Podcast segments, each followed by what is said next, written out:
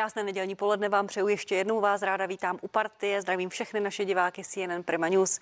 Pozvání do druhé části přijal pan Petr Arnberger, ministr zdravotnictví ve vládě zahnutí. Ano, dobrý den, vítejte. Dobrý den, hezké poledne. Díky, že jste přišel. Pane ministře, eh, čísla ukazují, že možná jsme z nejhoršího venku. Co by se muselo stát? Jak velké je to riziko, abychom spadli do nějaké další vlny? Co je ten nejkritičtější moment, který vy si teď hlídáte? Tak my zaprvé musíme být stále opatrní, protože pořád nějakých 40, možná dokonce 30-40% minimálně našeho obyvatelstva je ještě vnímavé vůči eh, viróze, čili pokud by někteří z nich a více se to rozšířilo, se nakazili, eh, tak by mohlo teoreticky dojít k další vlně a to nechceme. Čili proto se eh, stále ještě ve vnitřních prostorech musí nosit respirátory, musí se udržovat ten social distancing minimálně dva metry. Eh, povolili jsme už od pondělka to, že na ulicích se nemusíme, pokud máme dostatečnou vzdálenost, míjet s respirátory nebo s rouškami na ústech, ale že jenom třeba na zastávkách tramvaje, když je tam víc lidí nebo vlaku, eh, autobusu, eh, tak eh, tam je musíme nosit, protože přeci jenom to riziko je vyšší je i důvod právě proto, že se sem zase začínají, trošku sem začínají nahlížet různé mutace ze zahraničí. Za posledních 14 dní to bylo 56 záchytů nejrůznějších mutací, o kterých ještě pořád nevíme, jestli jsou více rizikové nebo, me, nebo jestli jsou stejně rizikové jako ta britská, která nás tady převálcovala někdy v lednu, v únoru. Na to se chci zeptat. Ne, eh, ne, eh, neděláme stejnou chybu? Hledáme ty nové mutace dostatečně? Kolik procent vzorků eh, sekvenujeme? Sekvenování začíná nejdéle od příštího týdne už v tom masivním rozsahu, jinak se tady sekvenuje průběžně, protože to bychom ani nezjistili, eh, že jsou tady. Eh, umíte říct, kolik je to procent, promiňte? Eh, procenta nevíme konkrétně, ale plánujeme, že by se mělo sekvenovat asi, asi 8 tisíc vzorků měsíčně.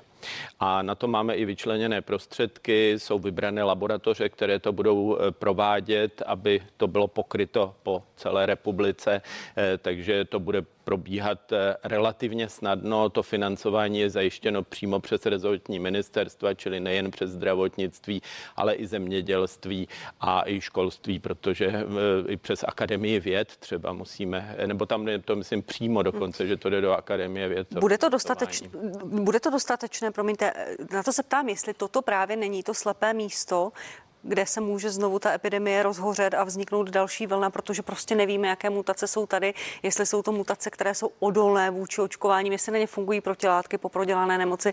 Neměl by eh, vlastně stát ministerstvo se zaměřit plnou silou tady na to?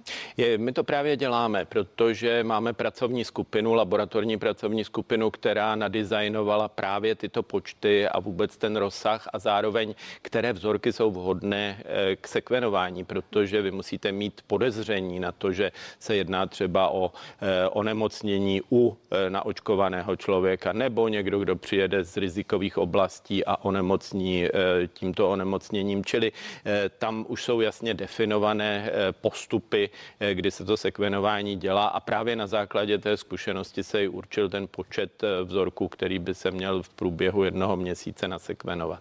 Zmiňujete často důležitost očkování a v pátek na své pravidelné tiskové konferenci jste ten argument podpořil tím, že antigenní testy už nebudou zdarma tak často. Tak se chci zeptat, jak často co, co vy budete navrhovat, jak často to bude uh, hrazeno ze zdravotního pojištění? To byla zatím jenom pracovní informace. My uh, určitě do konce června to poběží všechno v tom režimu, tak jak ho známe, ale určitě budeme uvažovat o tom a neříkám, že to je jenom tento důvod uh, o tom, abychom motivovali lidi k tomu, aby se spíš očkovali, protože to testování je vlastně pasivní hledání někoho, kdo je nakažen, ale my naopak chceme předejít tomu, aby aby se lidé nenakazili. A tady bych chtěl apelovat eh, na to, že je potřeba v těch skupinách, které už jsou teďka otevřené, eh, tak zbytečně neváhat a přihlásit se na očkování, protože kdo chce třeba z takovýchto skupin vycestovat do zahraničí, tak eh, v některých zemích bude stačit třeba jenom jedna dávka na očkování a nějaký odstup od ní, aby už se to akceptovalo jako chráněná osoba. Na druhou stranu může se stát, a to zatím nevíme, protože ministerstvo ministerstvo zahraničních věcí teprve projednává různé postupy s různými zeměmi vakcínemi, že by se teoreticky mohlo stát, že by vyžadovali dvě dávky a pak už třeba v červenci by se to nedalo stihnout, to, na oč, to přeočkování vlastně tou druhou dávkou, takže určitě apeluju na každého i třeba kvůli tomu cestování, aby radši si to očkování co nejdříve zařídil. Už teď jsou tam výhody pro, pro, pro naočkované lidi, pokud se například vrátíte ze Slovenska, Itálie, Španělska, očkování nemusí do karantény. Druhou stranu stále je tady velká skupina lidí, pro které očkování není dostupné. Jsou to lidé mladšího věku, kteří právě cestovat chtějí. Je to diskriminace? Já myslím, že to není diskriminace. My jsme museli vycházet z toho, že musíme nejdřív naočkovat ty rizikové skupiny, protože starší lidé pochopitelně tou eh, nemocí více trpěli, dostávali se snadno do nemocnice nebo dokonce na jednotky intenzivní péče a také nejvíce umírali. Takže to byl ten jasný eh, pocit a já myslím, že všichni eh, to v té solidaritě vnímají, že to byl správný postup. Naopak my se ale teďka snažíme co nejrychleji otevřít všechny skupiny, tak aby nejdéle v červnu už bylo očkování dostupné všem. Říkáte, snažíme se co nejrychleji otevírat ty mladší věkové skupiny, ale stále je tady velká skupina lidí, 80 plus, 70 plus, které se naočkovat nedaří. Není to chyba, že stát trošku zapomíná na, na praktiky, kteří mají možná uh, tu sílu naočkovat to nejstarší obyvatelstvo, naše nejstarší spoluobčany? My intenzivně komunikujeme s praktickými lékaři. Já jsem skoro okolností zrovna včera mluvil s panem doktorem Šonkou, eh, s kterým jsme tu situaci probírali a já myslím, že i prostřednictvím těch eh, krajských koordinátorů pro praktické lékaře, což je vytvořená nová struktura, která má blíže eh, k těmto lékařům, tak bude určitě umět lépe nadizajnovat to, kam se která očkovací látka a e, za v jakém množství má dodat, tak aby se doočkovali ti, kteří jsou ve frontách. My ale také i identifikujeme, proč vlastně e, tito pacienti v těch frontách jsou. Oni mohou být třeba i mobilní a nedostane se tam e, k ním praktický lékař a musí se to řešit třeba přes mobilní týmy. Takže nám se někdy stává, že v některých ordinacích není to většina, ale v některých ordinacích třeba zůstávají stále osmdesátníci ve frontě a přitom z těch těch mladších eh, věkových skupin už je naočkováno víc, čili je tam nějaký technický problém, který se snažíme identifikovat. Pojďme se v této souvislosti podívat eh, na ten pohled trošku více zevnitř. Naším hostem v partii je pan eh, Vojtěch Mucha, lékař místo předseda mladých praktiků. Dobrý den, pane doktore, děkuji, že jste s námi. Dobrý den. Jak vy se, pane doktore, díváte na to, že eh, vláda, ministerstvo zdravotnictví otevírá stále mladší věkové kategorie, pro které má být dostupná vakcinace? Pak je tady poměrně velká skupina lidí, 80 plus, 70 plus, kteří na očkování čekají. Ano, eh, já se na to dívám tak, že skutečně není chybou otevírat pro další a mladší ročníky, eh, protože čím víc naočkovaných, tím lépe, to je jasné, ale je potřeba dodržovat tu prioritizaci, to znamená naočkovat co nejdříve ty nejvíce rizikové osoby a to se bohužel stále nedaří. Těch důvodů je několik. Pan ministr teďka uvedl, že jedním z nich je, že máme tady i mobilní pacienty, ke kterým je obtížné se dostat, ale těch důvodů je více. Za prvé, ze zhora z ministerstva zdravotnictví to může vypadat jako, že eh, jeden praktický lékař nemá na očkované ty osmdesátníky a mla, očkuje mladší, ale častěji je to tak, že jeden praktický lékař dostal těch vakcín relativní dostatek a proto tyto osoby už má naočkované a očkuje ty mladší a klidně i vedle sedící ve stejné ulici eh, praktický lékař těch vakcín zatím eh, dostatek nedostal a proto jeho pacienti stále ještě čekají. Ještě v minulém týdnu bylo 500 lékařů praktických, kteří byli přihlášeni k tomu očkování a nedostali vůbec nic.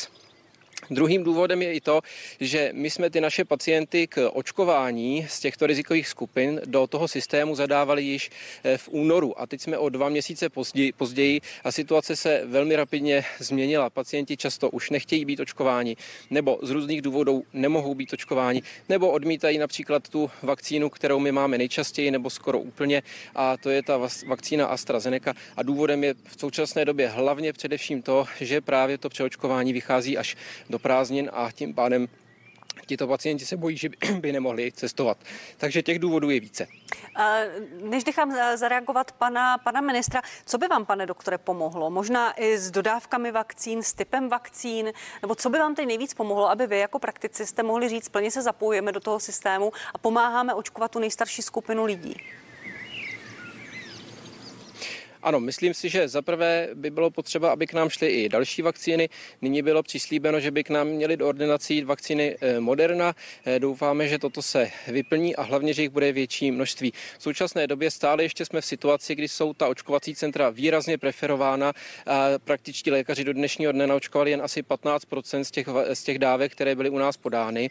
A vidíme často to, že právě v očkovacích centrech už se očkují pacienti 50 a 55 let, kteří dostanou termín pravidla do týdne a tito eh, nejstarší pacienti, kteří čekají na očkování u praktických lékařů, se k němu ještě nedostali. Takže doufejme, že větší množství dodávek a hlavně i další vakcíny. Ještě jedna otázka, pane doktore. Eh, vy jste řekl, že zhruba 5, 500 eh, lékařů čekalo na ty dodávky. Také v týdnu jsem zaznamenala zprávu, že někteří lékaři řekli, že už prostě s očkováním končí kvůli těm nedostatečným dodávkách vakcín. Kolik takových vašich kolegů je?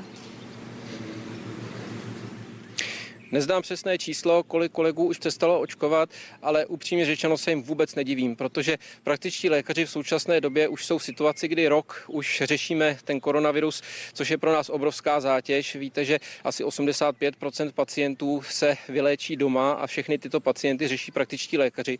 Čili my už asi rok jsme v situaci, kdy skutečně eh, děláme, co můžeme a do toho jsme se snažili od začátku bojovat o ty vakcíny. Hned ještě předtím, než začala celá akce, jsme avizovali, že jsme připraveni očkovat, stát toto neakceptoval akceptoval, řekli, že budeme zapojeni až 1. března.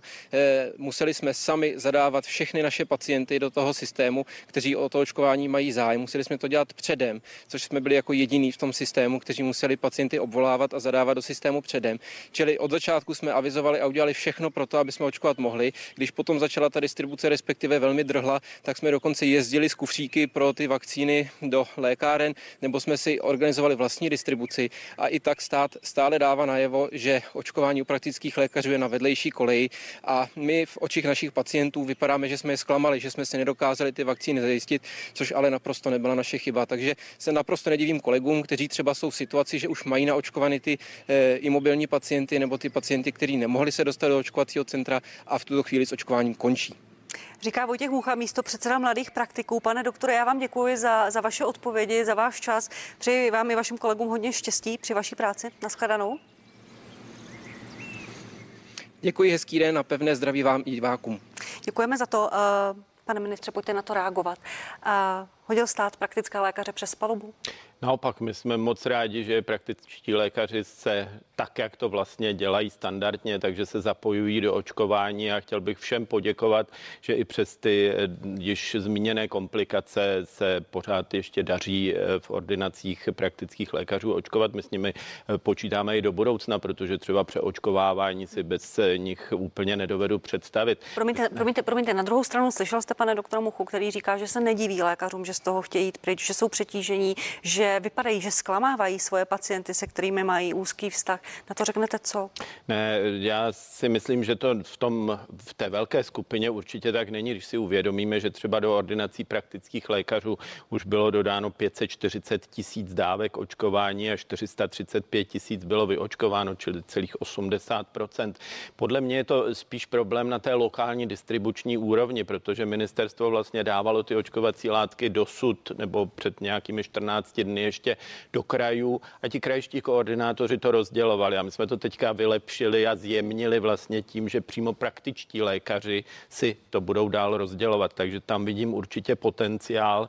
Eh, pak eh, vlastně my si musíme uvědomit, že v těch eh, vysokých věkových skupinách je stále naočkováno velmi mnoho pacientů. Třeba skupina 80 plus má první dávku téměř ve 74% případů a další jsou eh, ti, kteří prodělali to onemocnění a dokončené očkování má 55% v této skupině, takže já si myslím, že ta čísla jsou dobrá a že jenom musíme pokračovat, nesmíme to vzdávat a musíme eh, prostě s tím očkováním dále běžet, jak na té úrovni těch velkých očkovacích center v této fázi, kdy potřebujeme proočkovat velké skupiny, tak samozřejmě dále naběhnout na ten systém praktických lékařů, tak aby se nám to kontinuálně udrželo. A pak taky vůči lékařům bych znova chtěl upozornit na to, aby se nebáli posílat rizikové pacienty a to je třeba každý pacient 65 plus na monoklonální protilátky, pokud onemocní, protože je velká šance, že potom se nedostanou do toho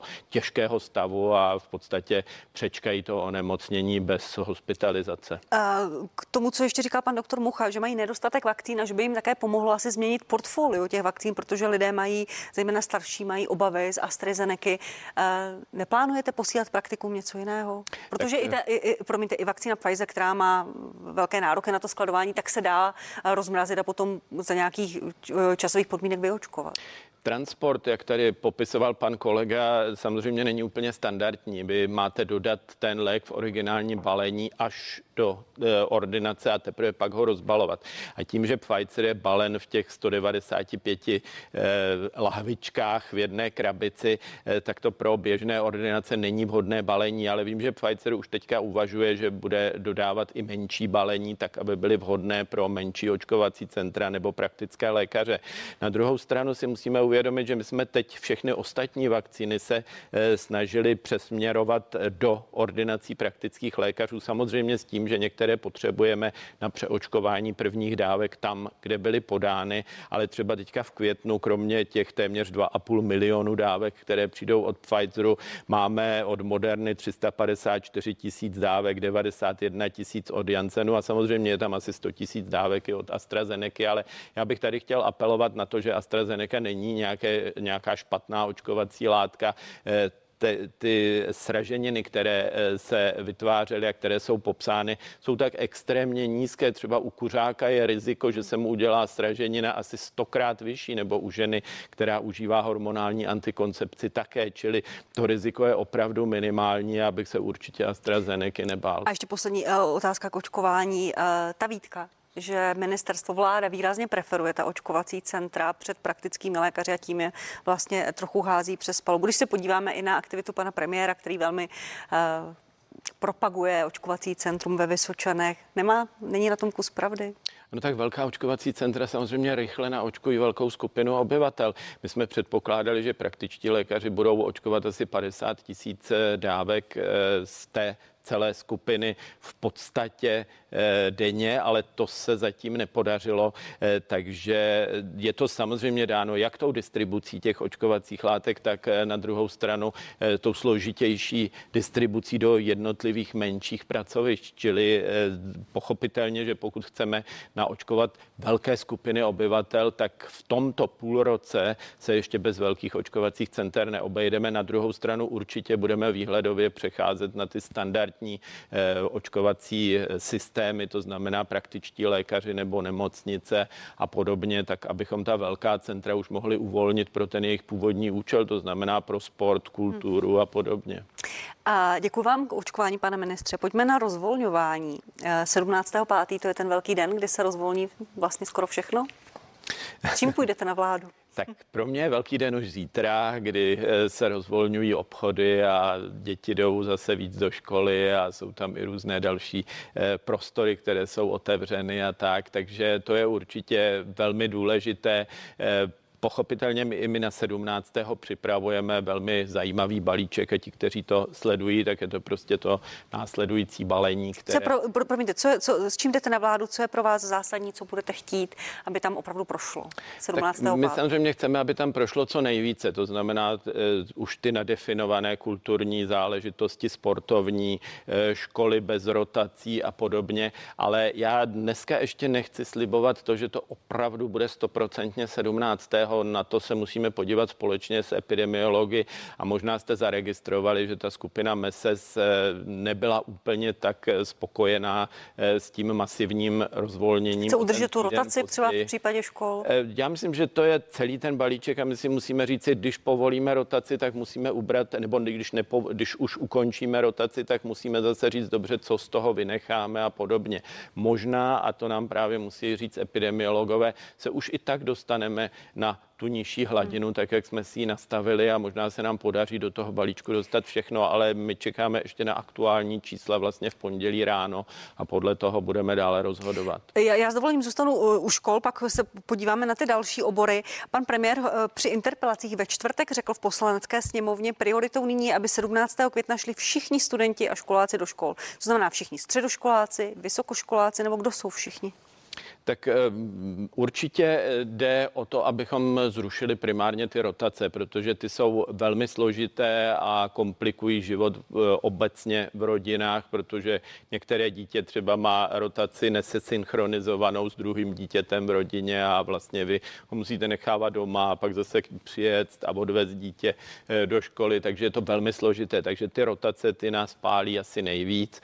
Co se týče třeba vysokoškoláků, tam vnímáme to, že eh, na jednu stranu praktická výuka už bude otevřená, čili to je to důležité, na co ta škola vlastně eh, je postavená, aby si ty studenti opravdu sáhli na eh, nějaké postupy a podobně. A to ostatní samozřejmě komplikovaně, ale dá se doučit buď online, anebo z učebnic, zvlášť u těch, kteří už se studiem mají dobré zkušenosti a, a vědí, jak do toho. Na druhou stranu, kdybychom zvažovali teďka, jestli první třídy ano nebo ne, tak samozřejmě logicky Eh, je potřeba ty děti do škol dostat, aby vůbec věděli, co je škola a jakým způsobem eh, se v té škole má pracovat. Děkuji. Eh, za chvíli budeme v rozhovoru pokračovat. Já ve vysílání teď přivítám paní Danuši Nerudovou, rektorku Mendlovy univerzity v Brně. Dobrý den, paní rektorko. Dobrý den. Děkuji, že jste se k nám připojila takto na dálku. Zdravím vás na Vysočinu. Jak vy vnímáte ty, ten příslip pana premiéra i to, co teď říkal pan ministr zdravotnictví, jako uspokojivé nebo ne?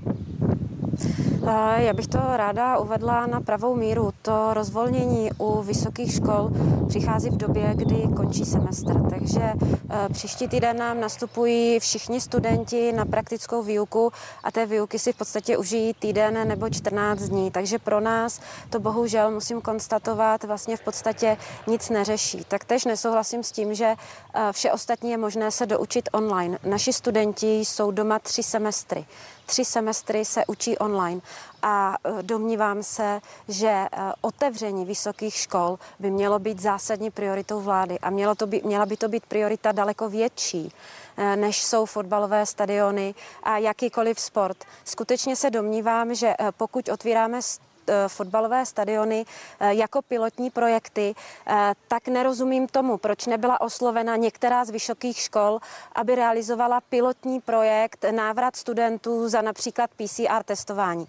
Nás nikdo neoslovil, takže my jsme vlastně přistoupili k tomu, že před 14 dny jsme rozběhli pilotní PCR testování ze slin a zkoušeli jsme, jak jsme schopni logisticky danou situaci vyřešit a zda je to možný nástroj, který by mohly vysoké školy používat tak aby se mohli vrátit všichni studenti do škol. Nám se to velmi osvědčilo a od pondělí nabíháme na tento systém a budeme testovat všechny, eh, včetně zaměstnanců. A tady bych ráda poděkovala eh, panu ministrovi, že vyslyšel naše velmi dlouhé naléhání a že konečně se uvolnili prostředky na testování studentů metodou PCR, že to je 150 korun na hlavu, ale jako rektorka bych byla ráda, kdyby se obdobné prostředky u PCR testování uvolnili také pro akademické pedagogické pracovníky a další zaměstnance univerzity, eh, kteří dbají a zajišťují chod univerzity. Vy, vy už jste ten, eh, to oznámení pana ministra Plagy, že eh, stát bude přispívat na PCR test pro testování ve školách, pozitivně kvitovala na sociálních sítích. Ještě se vrátím k tomu, co jste říkala, že v případě pilotních projektů se s vámi nikdo nebavil. Zmínila jste fotbalová utkání. Stále slyšíme od politiků, z celé části politického spektra, že školství je prioritou při rozvolňování a návratu. Je to tak? Vnímáte to tak? Eh, já se domnívám, že bohužel, byť je toto eh, eh, vlastně vysíláno do éteru, tak ve skutečnosti bohužel musím konstatovat, že studenti ani akademičtí pracovníci vysokých škol takový pocit nemají. Příkladem může být například očkování akademických pracovníků, kdy jsme se dostali do strategie očkování ve skupině 2B, tedy skutečně až v té poslední vybrané skupině. Nicméně realita je taková, že celá řada akademických pracovníků eh, se dostala na to očkování eh, v rámci uvolňování těch věkových skupin a cítí se tak trošku odstrčení, protože eh, všechny stupně vzdělávání, kromě vysokých škol, se do registračního systému dostali daleko dříve a to včetně pomocného personálu, například 20-letého. A já jsem vlastně musela do laboratorní výuky eh, posílat eh, například akademiky, kterým bylo 60 nebo 59 let a nebyli na očkování. Takže v tomto smyslu si myslím, že jsou v tuto chvíli po roce pandemie už velmi důležité symboly. A stát skutečně měl vyslat signál, že i vysoké školy jsou pro, ně, pro něj důležité. A já bohužel musím konstatovat, že všechno, čeho jsme dosáhli, eh, tak jsme dosáhli, protože jsme se neustále museli ozývat, že na, že na nás není pamatováno a že chceme, abychom i my byli očkováni a že chceme, aby i naši studenti se vrátili na vysoké školy. Říká Danuše Nerudová, rektorka Mendelové univerzity v Brně. Já vám děkuji, paní rektorko, nashledanou. Děkuji za pozvání. Naschledanou. Pane ministře, pojďme postupně. Eh, je školství opravdu priorita? I když jsme slyšeli paní rektorku když říká, že vlastně se otevírá praktická výuka na velmi krátkou dobu, odlučí se ten semestr de facto celý distančně. No samozřejmě, školství je priorita, my to nejen deklarujeme, ale také ukazujeme, takže začínáme samozřejmě od těch nižších ročníků a postupně přidáváme. Eh, jsem velmi rád, že se podařilo začít očkovat už akademické pracovníky vysokých škol.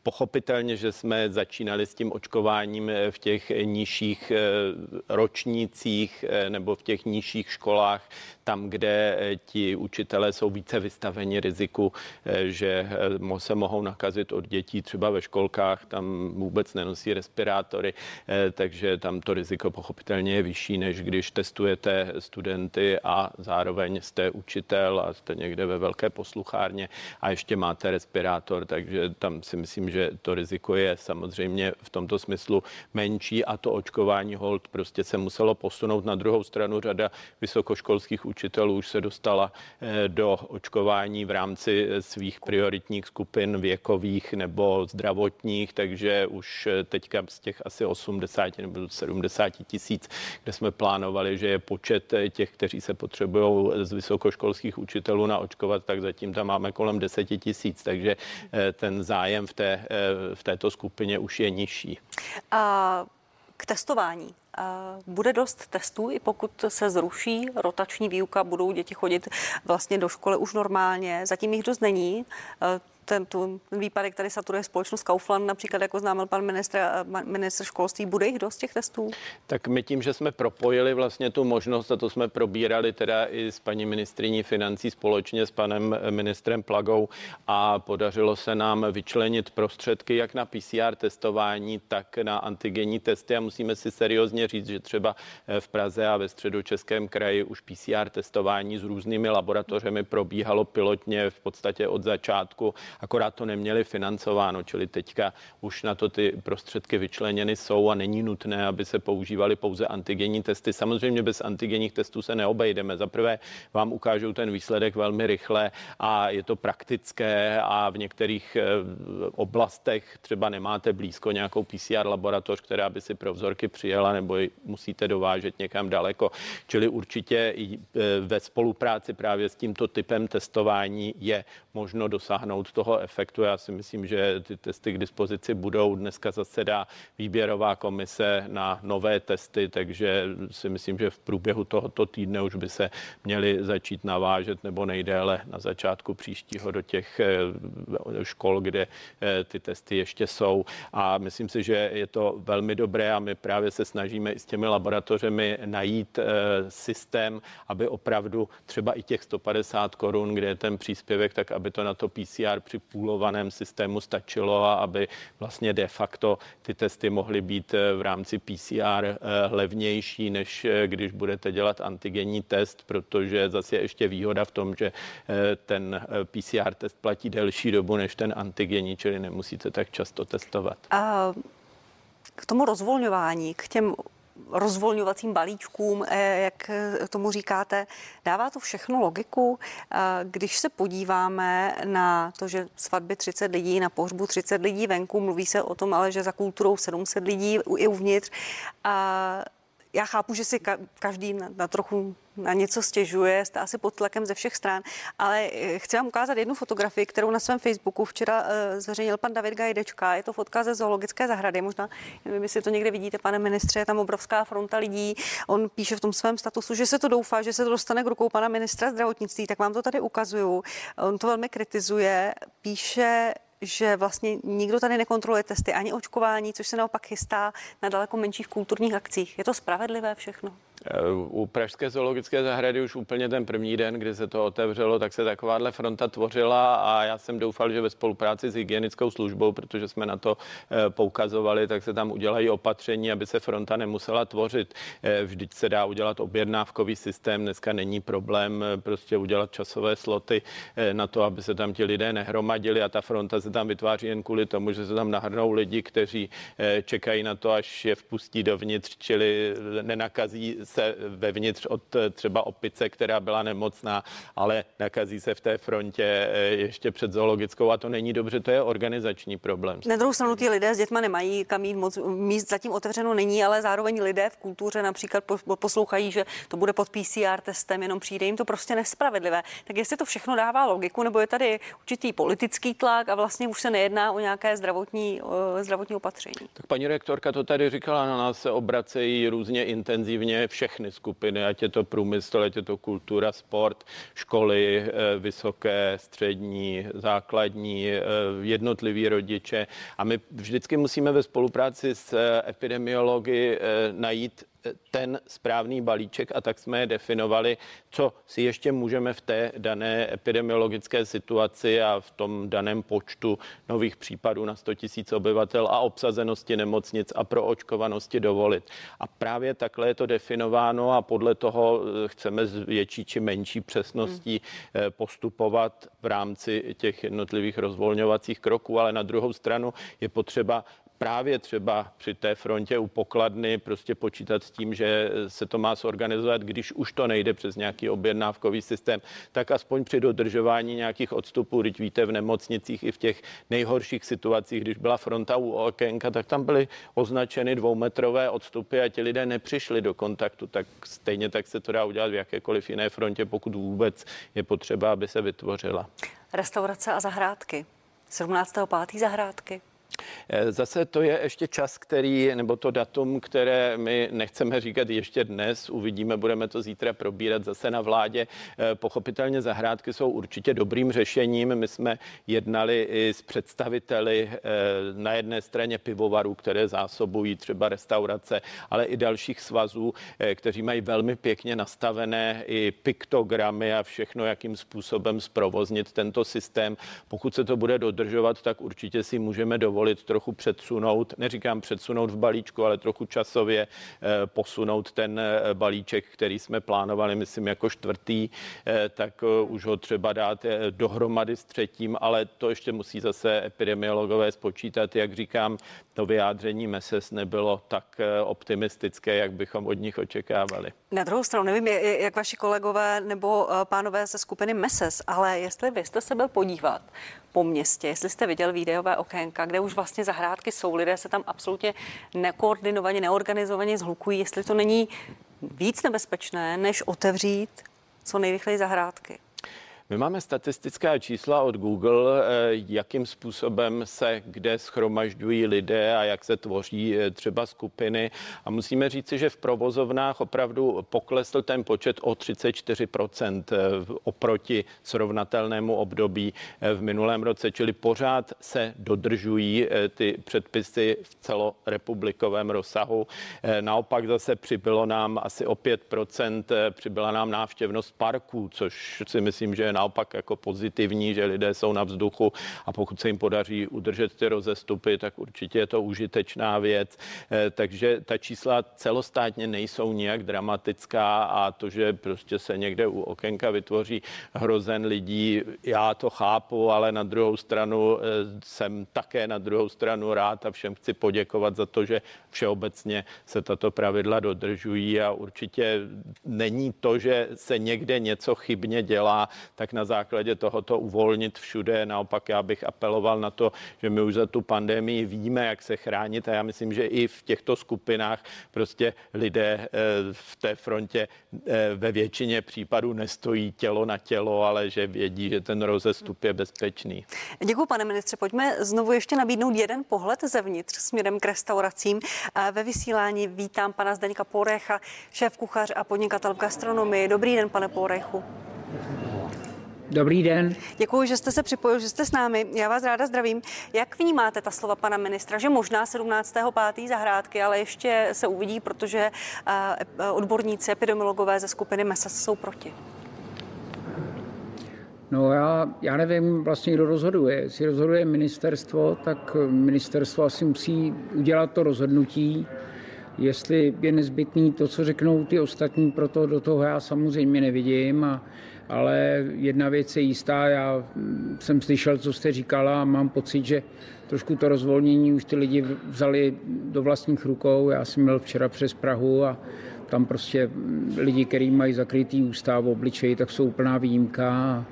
A já si jim vlastně asi nedivím, ale, ale ono to rozvolnění mám takový pocit, že, že probíhá tak jako trošku živelně na základě toho, že se konečně udělalo hezký počasí a, a všechno ostatní, tak doufejme, že ta oficiální část bude, bude následovat co nejdřív. No. Bylo by bezpečnější otevřít zahrádky organizovaně, legálně, protože to, co říkáte, to živelné rozvolnění jsme viděli včera všichni, kdo jsme eh, vyšli ven, bylo krásně, lidé se zhlukují u těch, u těch okének. Eh, jsou restaurace schopné zajistit všechna ta, ta hygienická opatření?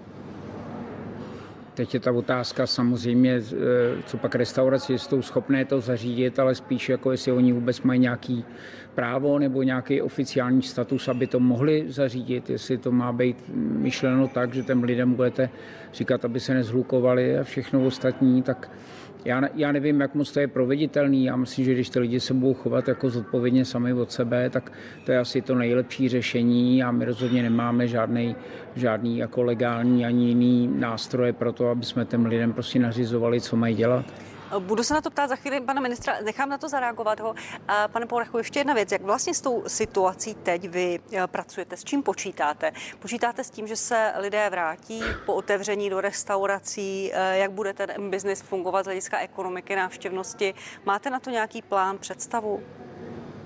No já myslím, že eh, za posledních 15 měsíců jsme se odnaučili plánovat. Vlastně nám chybí jako nějaký relevantní informace a, a to, co bude nebo nebude, já si vůbec netroufám eh, předvídat. My jsme eh, byli zavřený že za posledních 14 a půl nebo kolik měsíce, nebo nevím, jestli to je přesně, ale každopádně posledních 7 měsíců s týdenní pauzou a, a tohle rozhodně není situace, kdyby člověk si mohl dělat nějaký složitý plány. My bychom se všeho nejvíc asi ocenil, kdyby nám někdo řekl, jako kdy odevřeme. A a s tím ostat, to ostatní si já myslím, že je ve hvězdách, protože ten trh je samozřejmě úplně zdecimovaný a, a mm, myslím, že i spousta lidí bude mít problém třeba s tím se vrátit e, jako na práci nebo do práce v gastronomii a všechno ostatní. Tohle, tohle je velká neznámá, tohle já vůbec nedokážu odhadnout. To se chci zeptat, nedokážete to odhadnout, kolik bohužel podniků vašich kolegů toto velké zavření nepřežilo nebo ještě nepřežije? Tak tohle je ta otázka, nic ve zlým, ale to je taková červená nit, která se táhne tou celým tím, tím covidovým rokem. Já myslím vlastně, že je to jedno, jo. Když, to, když to hodně přeženu, protože eh, že těch, myslím si, že opravdu náročný časy začnou v okamžiku, kdy, kdy, kdy se ty restaurace znova otevřou a, a přeruší se nějaká podpora od státu, tak to je ten okamžik, kdy, kdy se teprve ukáže, jak to doopravdy je, protože eh, v tuhle tu chvíli hm, hromada těch pracovních míst je nějakým způsobem dotovaných a, a až teda nastane ten, znova ten otevřený trh, tak to je ten okamžik, kdy se můžeme my e, nějakým způsobem říct, jak to vypadá, já nejsem žádný super optimista, na druhou stranu nemyslím si, že to je konec světa. Určitě se všichni budeme prát ze všech sil, ale vlastně, že to nepřežili všichni asi, to je, to je, to je evidentní a, a je to samozřejmě smutná věc pro všechny, ale takhle to bylo. A já si prostě jenom přeju, aby jsme se konečně dozvěděli nějakou rozumnou informaci, která bude dávat smysl. Já osobně nevím, proč restaurace jsou definované jako, jako ta, ta nebezpečná zóna. Zatím jsem nikde žádný relevantní argument okolo tohohle neslyšel. A nevím, já, já se, tady jsem mluvil o tom někdo, že se cítí odstrčený, já se rozhodně necítím odstrčený, ale, ale že bych tomu rozuměl, to tomu teda taky nerozumím. Zdeněk Porech, pane Porechu, moc krát vám děkuji za váš čas, za vaše odpovědi. Přeji vám hodně štěstí a co nejdřív hodně spokojených hostů. Naschledanou. Děkuji, hezký zbytek neděle. Naschledanou. Pane ministře, ta zásadní otázka, kterou pan, uh, pan Porech položil hned na, na začátku, že nerozumí tomu, kdo rozhoduje. Je tady ministerstvo zdravotnictví, politika, pak jsou tady odborníci ze skupiny MESES, kteří tu odpovědnost ale nemají politickou. Vy tomu rozumíte? Eh, ano, eh, MESES je v podstatě poradní orgán ministerstva zdravotnictví a společně s epidemiology, kteří jsou, řekněme, fixní na ministerstvu zdravotnictví, tak připravují podklady eh, potom k dalšímu rozhodování. Bohužel je to tak, že rozhoduji tedy já jako minister, ale jak říkám, musím pracovat s daty. To, že už dvakrát bohužel se podařilo to z našeho pohledu trochu uspěchat a potom jsme měli další vlnu, to už si nechceme a ani nemůžeme dovolit. Čili my opravdu postupujeme obezřetně a proto se snažíme eh, to všechno stavět na epidemiologických datech a nikoliv na datech v kalendáři. Eh, čili eh, je to opravdu tak, že jsme schopni říct, bude to v balíčku číslo třeba čtyři a podle toho budeme postupovat a dojdeme tam s nějakým vyhodnocením epidemiologické situace. Nemusí to být nutně, já nevím, 75 na 100 tisíc nebo 50 50 na 100 tisíc obyvatel eh, nových případů v eh, tom sedmidenním klouzavém průměru, ale posuzujeme i další parametry, čili někdy se může stát, že i při třeba vyšším čísle se nám to podaří, jak jste si eh, všimli, třeba na pondělí jsme se trefili na to 100 na 100 tisíc, myslím velmi dobře, takže přesně tam jsme to posadili, ale to se nemusí při těch predikcích, které jsou třeba tady od pana profesora Duška namalované, tak se to nemusí podařit už jenom tím, že ta křivka nemusí mít ten správný tvar, protože třeba se začne zhoršovat číslo R, takže se může jet podle té horní křivky a ne podle té dolní. Zatím jedeme naštěstí podle té dolní, čili záleží to na celé řadě faktorů a nemůžeme to proto říct třeba měsíc dopředu úplně spolehlivě. Chápu, a kdy se restauratéři dozvědí, kdy budou moc otevřít? Vy jste zmínil, že 17.5., ale že se s tím má problém. Budete vy za to datum bojovat i s ohledem na to, co říkal pan Porech i já, že se vlastně rozvolňuje trochu živelně? Musíme se podívat na všechna ta eh, data. Eh, jak jsem říkal, to rozvolňování existuje, ale podle těch čísel, eh, co se týče zhlukování lidí, tak není zase úplně rozhodující. Ale přesto jsem trochu klidnější. Za prvé, že už máme z větší části naočkovanou velkou část populace, že někdo už prodělal to onemocnění, čili je také chráněn a zároveň, že už víme, jak na to a chráníme se, čili i to je potřeba započítat do celého toho hodnocení té situace, ale jak říkám, prostě eh, rozhodování je na ministerstvu a potažmo tedy logicky na vládě, která potom nakonec eh, po návrzích, které uděláme, eh, tak rozhodne. Ale chtěl bych i poděkovat všem novinářům, že správně informují a, a, a jako chtěl bych i poděkovat těm, kteří obí, obíhají kolem našeho baráku a, a tvrdí, že můj barák není v katastru nemovitostí, tak to tak není samozřejmě a není ani v těch jiných databázích, čili jako vždycky, a to je škoda, že se dělá bublina, eh, bublina kolem eh, některých aktivit, které nám třeba úplně s tím covidem nesouvisí, ale na druhou stranu já jsem vděčný těm, kteří eh, třeba upozorňují na něco jiného než jenom covid, takže děkuji vlastně všem novinářům, nejen vám tady. Děkuji, tak jste politik matek, v exponované... Děkuji, jste politik v exponované funkci, asi jste si musel počítat, pane ministře. Za chvíli, za chvíli budeme zpátky, teď krátká přestávka, děkuji, že sledujete partii.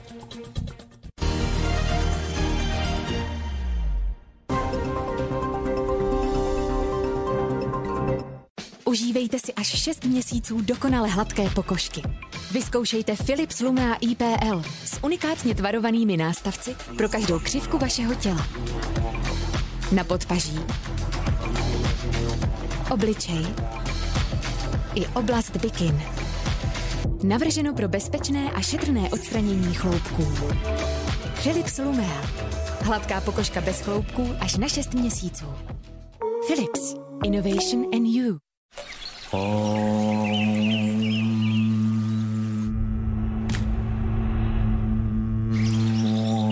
Vychutnejte si každý moment s intenzivní chutí čokolády Figaro, která je tu s vámi již od roku 1958. Mňam. Figaro, ten správný okamžik je teď.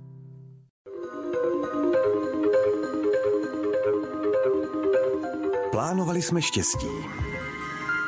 A dostali jsme ho dvakrát tolik. I v komerční bance dostanete dvakrát tolik. Založte si nyní u nás skvělý účet plnění výhod s vedením na rok zdarma.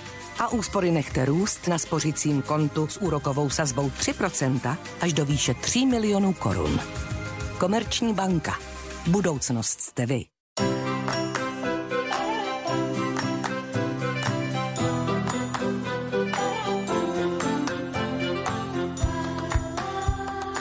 Díky maličkostem jsme si blíž. Opávia. Po generace v rodinách. Vyzkoušejte nové měkké Opávia bochánky. Pěkně nadýchaná dobrota.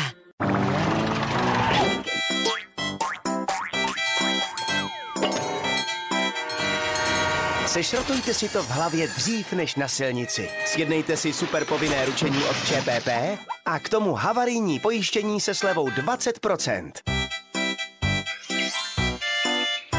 Tento týden v Kauflandu potěšíme i Katku. Pro všechny chovatele koček jsme totiž společně s Purinou připravili kočičí granule různé druhy jen za 79,90. Kaufland. Klíšťata jsou již plně aktivní. Neriskujte a neodkládejte očkování nebo přeočkování proti klíšťové encefalitidě. Zkontrolujte si svůj očkovací průkaz. Pro přeočkování stačí pouze jedna dávka po třech až pěti letech. Je nejvyšší čas navštívit lékaře a nechat se očkovat nebo přeočkovat proti klíšťové encefalitidě vakcínou FSME Imun.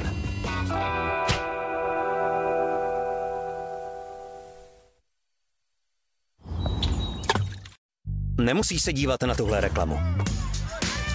Práce počká. Teď je čas na zábavu, protože chvíle s přáteli si nejlépe vychutnáš na slunci. Stejně jako osvěžující ledový čaj Lipton. Vychutnejte si chvíle plné slunce. Poštovní účet, když máš, nic za něj neplatíš. Na každý poště a tam, kde se připojíš. Z našich bankomatů za výběr neplatíš. Nejlepší účet poštovní hned zařídí. Vedení poštovního účtu je teď zdarma a bez podmínek. Zkuste ho v kombinaci s novou aplikací Smart a získejte 500 korun.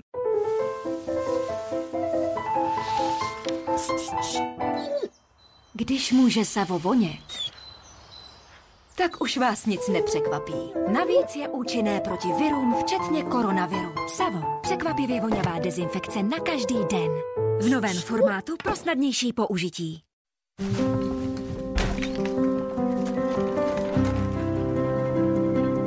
Něco se u nás doma změnilo. Už nekupujeme vodu v plastových lahvích.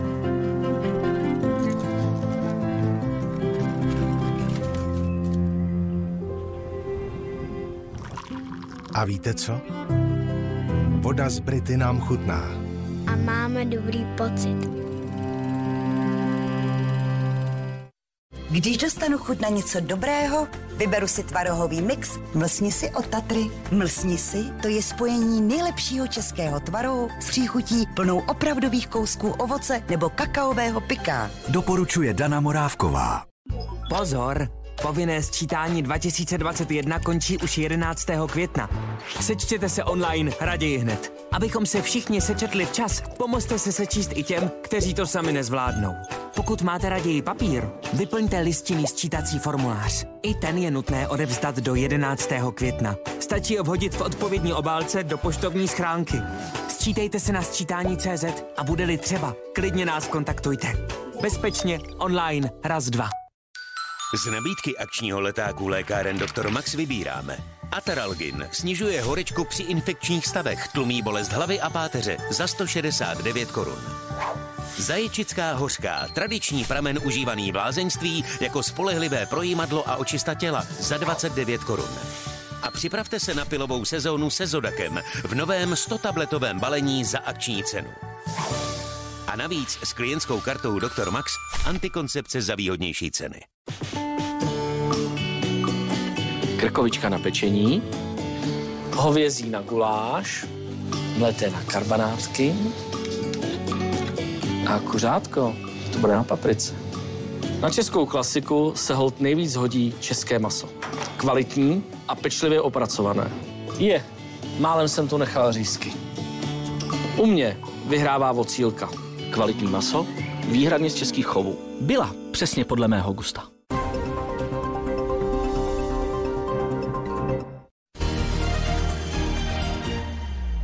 Dobrý den, na CNN Prima News sledujete partii. Mým hostem je ministr zdravotnictví Petr Arenberg. Ještě jednou dobrý den, pane ministr. Dobrý den. Pojďme na otázky diváků, které jsem slibovala, že na ně zodpovíme. zodpovíme. Covidový pas, jak dlouho bude platit od té druhé dávky? Bude to jenom těch 6 měsíců? My to budeme nastavovat eh, ještě, protože teď zatím připravujeme tu elektronickou fázi toho covidového pasu, takže během května běží pilotní testování, aby bylo i kompatibilní s ostatními evropskými zeměmi a zřejmě od června už poběží. A co se týče platnosti očkování, to bude zatím kontinuální, eh, pokud eh, tedy budeme mít tam uvedeno, že jsme očkováni a po nemoci tam se diskutuje, jestli to bude tedy 90 dnů anebo dvojnásobek. Vy byste byl pro, co, pro kterou tu variantu? Já si myslím, že ten dvojnásobek je logický, ale ona k tomu ještě neexistují úplně přesná data, jestli i po těch půl, půl, po tom půl roce je člověk stále chráněn po nemoci, ale zřejmě ano, ale musíme počkat na vyhodnocení v rámci nějakých publikací. Otázky přišly i na roušky ve školách. Eh, diváky zajímá, proč když se děti otestují, pak tam sedí v rouškách, podle nich je to nezdravé.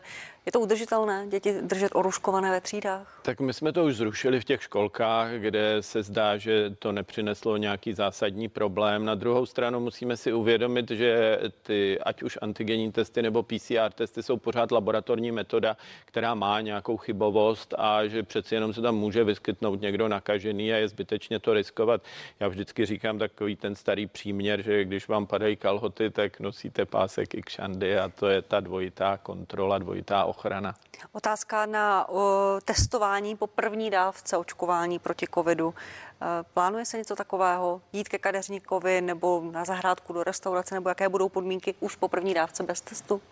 Já myslím, že eh, přejdeme na to, co také akceptuje eh, některé řada zemí nebo některé země a to, že už vlastně 14 dní po první dávce očkování už máte jakousi ochranu, i když není úplně taková, jakou deklaruje výrobce těch přes 90%, čili už tam ta ochrana je při nejmenším proti těžkým průběhům toho onemocnění. Takže možná budeme trošku liberálnější a budeme to zřejmě akceptovat zatím, ale to není rozhodnuto, ale jak jsem říkal už na začátku, může se stát, že třeba při cestování některé země budou vyžadovat opravdu dvě dávky plus 14 dní a teprve potom eh, budou akceptovat to, že jste na očkování správně. Otázka ze Združení wellness a saunových center, proč nemohou otevřít uh, sauny nebo privátní wellness zóny pro, pro privátní skupiny 2 až 4 lidi nejčastěji z jedné domácnosti, poukazují například na ty fronty v zoo, služby kadeřnic, manikárek a tak dále. Proč je to riskantní? Nezapomněli jste na ně? My jsme na ně určitě nezapomněli. Ty jednotlivé příklady se nedají úplně porovnávat, ale pracujeme na podmínkách, které eh, by umožnily něco takového udělat, ale musíme si uvědomit, že i při otevření hotelů se nečeká a nepočítá s tím, že by se otevírala wellness centra i v těch hotelech. Eh, čili musíme nějakým způsobem to nastavit, když je to samozřejmě třeba privátní akce a pak se provede nějaká eh, dobře definovaná desinfekce, tak si to dovedu za nějakých podmínek představit, ale je potřeba tam nastavit trošku přísnější pravidla, eh, než je to třeba u kadeřnice. Možná ještě poslední otázka na vás, pane ministře. Děkuji, že jste přišel. Jak často litujete, že jste tu funkci vzal? tak já se snažím nelitovat. Vždycky je to výzva, ale jak říkám, prostě je škoda, že vám eh, hází klacky pod nohy. Nejen politici, tam je to normální, protože tam eh, jako politik prostě má být ten opoziční a má se profilovat nějakým způsobem a zvlášť před volbami. Eh, na druhou stranu říkám děkuji všem novinářům, že nám pomáhají a pomáhají nám i s propagací všeho možného, ale jak říkám, v mých, eh, řekněme, eh, papírech, v mém účetnictví a všem je všecko v pořádku, takže já nelituji, snažím se prostě dělat maximum pro Českou republiku, pro naše lidi a, a chci, abychom už udělali tečku za koronavirem. Děkuji, pane ministře, nashledanou. Nashledanou. Na CNN Prima za chvíli zprávy. Našimi hosty budou komentátoři Radko Kubičko, Bohumil Pečunka. Já vám děkuji, nashledanou.